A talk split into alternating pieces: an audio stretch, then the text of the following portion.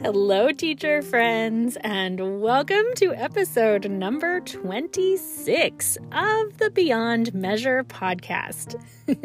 My name is Christina Whitlock, and I am so happy to have made my place in your life as your anytime piano teacher friend. Welcome. Well, teacher friends, this is a topic that I have been looking forward to chatting with you about for a really long time. Because today we are talking about recitals. More specifically, in an effort to deliver you the content I want, but also to keep us under 20 minutes, today we're going to tackle some ideas that apply to the beginning of a recital adventure. And next week, we're going to tackle the goings on of the recital and wrapping up. so, anyway, I've always wanted to talk to you about recitals. And in fact, when I started dreaming up episode topics for a podcast like three years ago, this is really one of the first topics that I really drafted. But of course, fast forward to now, it's the spring of 2021, and I do have to confess that I have found myself notably less excited to talk about recitals right now. the truth is, I'm feeling a little apathetic to the whole recital situation in general um, just because I have really been struggling with the question of what is the right thing for us to do at this point in time concerning this whole pandemic situation we're still in. so, I know that many of you have rebounded and are back to business as usual. And believe me, I congratulate you. but that is just not quite where we're at right now in my area. So, as much as I really did love our online recital experience last spring, I mean, I really, really loved that. But I don't see myself being able to bundle that same kind of energy this year because it just feels like the novelty has kind of worn off. So, I don't know. It's just really been a hard decision for me to make. So, at this point, Personally, I'm thinking I'm going to try to postpone a recital until June and hope conditions are looking better for a live event at that point. But I don't know, we'll see. So, anyway, all of that to say, regardless of what you are planning this year, if nothing else, we'll just chalk this up to dreaming and brainstorming about future recitals, right? That sounds like a good plan. With almost 25 years of teaching under my belt, I do kind of feel like I have found a pretty good stride when it comes to recital plans. So, that kind of curtails into my first big disclaimer of today's episode. These are things that work for me and I happen to think that they're going to work for you, but I might be wrong. so just take this information for what it is. I think if you've been around here for any amount of time, you already know that I am not here professing to have every answer for you, but I just want to share observations along my journey and hope they're helpful. So, moving forward, just know these are my go to strategies for successful recitals at least in non pandemic times. oh, yeah, disclaimer number two I am just trying to stick with things that I don't hear and see talked about on the internet very often. So, yes, I am leaving out a ton of what I consider to be basic information. So, if you have any questions you would like me to answer, please don't hesitate to contact me at beyondmeasurepodcast at gmail.com recitals are really important to me because I just kind of feel like they're landmark events in my students' lives. You know, we don't overdo them in my studio. We perform around town at different events throughout the year, but really, we only have one formal big recital each year. And by and large, everyone really looks forward to it My students know that it's basically a show and tell of what they've been working on this year. And I work really hard at cultivating an atmosphere where students feel as comfortable as possible. Now, of course, everyone is still nervous for their performance. that is part of the experience, after all. but we do try to have fun while we're nervous. so, parents, of course, love seeing their kids be successful and be encouraged. And because of that, recitals really are some of the best ways I have found to solidify that happy studio family relationship. So, before we dive in completely, I have two thoughts for you on ways to make your recital really successful. First of all, is knowing the calendar for your students. and what I mean by that is, I have just learned over the years that with my students in my area, the month of May is just nuts. And so for me, the idea of a recital in May is now officially a hard pass. it doesn't happen. And parents love me for it. It's the same reason I don't do a big Christmas recital in December. Um, parents are just maxed out. And so when I make sure that I schedule recitals not in December and not in May, everyone is a lot happier to be there. Secondly, I make sure that students are playing pieces at the spring recital that they love. So, the majority of my students have already been playing their standard literature at festivals and competitions all spring. And most of them will choose those pieces for the recital as well.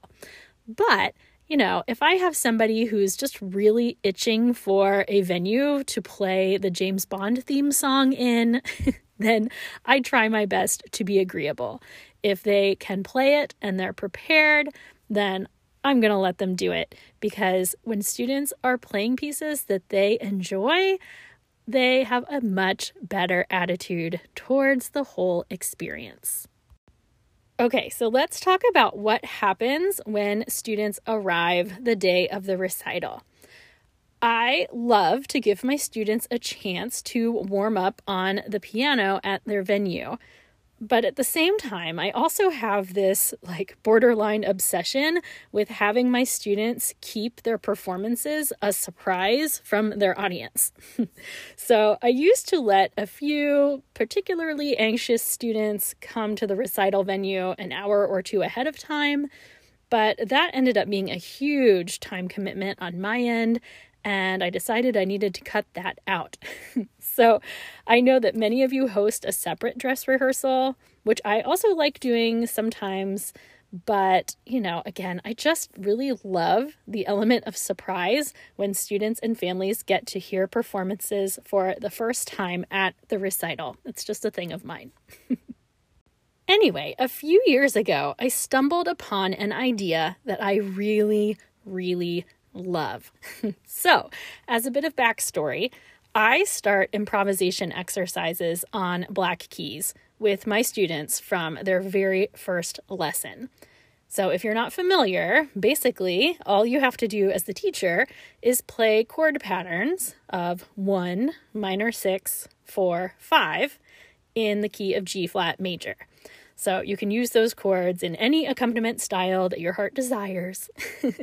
but then your students can play any black key, any combination of black keys, you know, and it sounds magically like they know what they're doing, right? so this is something that all of my students do at every level. Of course, as they get more advanced, we branch out into lots of different improv drills. But really, my students of every level really enjoy the Black Key improv. So, how does this tie into recitals, you ask? well, a few years ago, I had the idea of offering up the recital piano 20 minutes early for anyone who wanted to get their hands on the recital piano ahead of time. So, the deal was that if the recital started at 4, I would have students come in around 3:40 and I had everything ready for the recital. I took my place at the piano at 340 and I just started playing that G flat major accompaniment. And I just made some kind of lighthearted comment like, okay, who's to come play with me first? and little by little, performers came up, they played some improv with me, and then they went and sat back down. Friends, it went better than I could have ever dreamed. First of all, we kept it super casual and lighthearted because plenty of people were still entering and exiting during that time. But students would like start chanting one another's name to get them to go up and take their turn. you know, we were laughing, we were making great music, and I could literally feel performance jitters just melting away. Students got to play the piano. I got to have a little moment with each of them as they came up so I could whisper silly things to them and make them laugh. Parents got to see their kids being creative. You know, lots of kiddos just shined in their abilities. And, you know, I just loved the whole thing. So I know not all of you listening are piano teachers. So the question is, what can you do? So, can your students improvise on their own instruments on the first three notes of a blues scale? Could you run a sing along or name that tune or a trivia game? I don't know. Um, I think there's lots of things we can do to kind of ease that pre recital tension. One of the reasons I loved this so much was because it eliminated all of that anxiety that happens before the recital. Students were busy and I was busy. so I didn't feel like I had to wander around like a crazy person, you know, because I had already forced myself to have everything ready to go 30 minutes ahead of time. And instead of running around, you know, dealing with all the nervous energy, I got to be on center stage having a great time with my students, teaching them again that music is a gift to be shared and just overall helping them get acclimated to the stage and to their instrument. That one idea was full of so many wins. I feel like I should say, though, that this only works because my students do that improv exercise regularly. So if you don't run a lot of those activities with your students, don't try to attempt that one just quite yet, okay? okay, so that's a peek into our pre-show entertainment. Are you ready for my like biggest real recital pro tip? this one is for all of us. Here's the deal take your group recital photo before the recital begins. My students know that it's happening five minutes before the recital, but you could even just do it at the start of the recital. So, whatever. For many, many, many years, I would plan to take a group photo at the end of the recital, and I would forget every time. Seriously, there is a multiple year streak where I have no group recital photos, and I hate that for all kinds of reasons. But if you take them before the recital starts, no one has snuck out and made an early exit, so everyone is there. the kids all still look their best. No boys have untucked their shirts. The girls' hair bows are still perfectly placed. Students are still a little bit nervous, which means they're not quite as squirmy and, you know, hard to get to stand in place. You can make them do some silly things, which just helps further cut the tension. You know, you can make jokes and take pictures with silly faces. You get the idea there's just something helpful about nervous people being physically near other nervous people because they start to see that they are not the only ones. Now, in this endeavor, make sure that you designate someone to take the official studio photo. Whether you hire someone or just ask someone specifically to do it, um, make sure you have one official photographer. Because as you take this photo, of course, lots of parents are going to be trying to take that same shot, but that way you don't have to hunt someone down later. And, you know, you can help by choosing someone who isn't afraid to boss the kids around a little bit in a nice way, of course, because you need to make sure that someone is taking a photo that will make sure we can see all of the students' faces. Friends, I confess to you now that my last studio recital, which was back in 2019, I failed to designate a specific photographer. I had like 12 or 20 parents, I don't even know, taking me taking pictures and I just asked them to email me their photos, which they did, but I never got one with everyone looking anywhere near the same direction. And there are at least six students, if not more, that I can barely see in this photo. It's basically my worst ever attempt and of course, now I have been staring at it for two solid years. Ooh, we should talk about that. Okay, so you get this group photo. It's precious. So many of your favorite people all, are all in that one place, right? Do you know what you do now? You use that photo like crazy. You print a 16 by 20 of that photo and you display it in a prominent place in your studio all year. You post it on social media multiple times throughout the year. You put it on a studio Christmas card and you mail it to your families, thanking them for their support that time of year. Are you catching my drift? After a few years, this photo will become a treasured student tradition. It's essentially the equivalent of your team photo. Do you know the lengths that parents will go through to ensure that their kid isn't missing from the soccer team photo? Do not underestimate the power of your team photo it can, in all seriousness, become one of the best ways to make sure that families are prioritizing your studio recital over other things. Because, yeah, I do know that's an issue, but I'm telling you, after a while, once you build the culture, people are not going to want to be missing from the photo. Which brings me to one last quick point for today. Do you have students that you really want at the recital, but you're worried that they are going to flake out at the last minute? well, give them a job. Let them know several weeks in advance that you need them to pass out programs or help serve cookies or I don't know, you name it. families who feel like they have a specific role at your event will much more likely come to that event. they now do yourself a favor because notice none of those jobs are anything that will matter if those students aren't actually there. They're either things that don't actually need doing or can easily be passed along to someone else at the last moment. But if you're trying to figure out a way to get students there, that's a good one.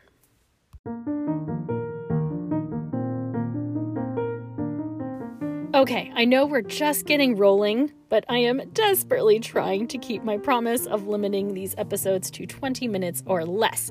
So let me wrap with a toast to you. Music teacher friends of the world, we work hard and deserve to shine as bright as our students at our recitals and other public events. I know that this is a time of year when we are all working many, many hours off the clock and where we are in hyperdrive with our students, making sure that they are fully equipped to show the world exactly how incredible they are. This is me raising my glass to you today in solidarity, wishing you a most successful recital season, regardless of what that looks like for you this year.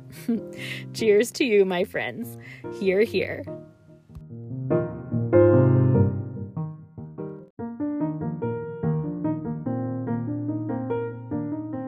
Thanks for joining me for episode number 26.